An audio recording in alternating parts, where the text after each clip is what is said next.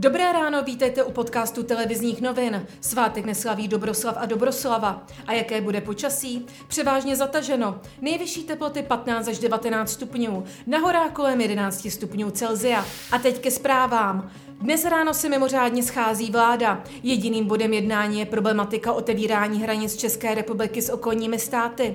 Podle všeho to znamená, že kabinet jen formálně posvětí úplné zrušení hraničních kontrol. Počet potvrzených případů nákazy koronavirem v České republice od začátku pandemie stoupl na 9478.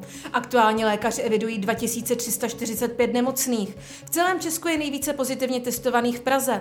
Naopak nejméně nakažených je v jeho českém kraji a na Vysočině. Vylečilo se prozatím 6808 pacientů. V souvislosti s nemocí COVID-19 u nás zemřelo 325 lidí. Ceny pohoných hmot začaly stoupat. Zatímco ještě před dvěma měsíci se dal litr benzínu sehnat za 21 korun a ceny byly nejnižší za posledních 15 let, teď už stojí litr více než 620 korun. Navíc podle odborníků ceny ještě porostou. Více už tiskový mluvčí České asociace petrolového průmyslu a obchodu.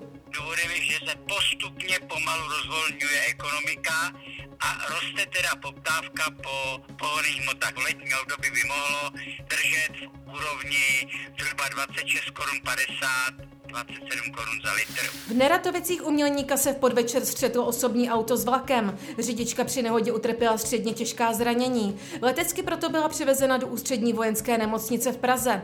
Doprava v místě byla obnovená zhruba za dvě hodiny. Německo schválilo velkorysý balíček pro nastartování země. Přepočtu ho bude stát skoro 3,5 bilionu korun. Plánuje snížení DPH, dotace na elektromobily nebo dávku téměř 8 tisíc korun na každé dítě. A máme skvělou zprávu nejen pro fanoušky basketbalu. NBA by měla pokračovat od 31. července.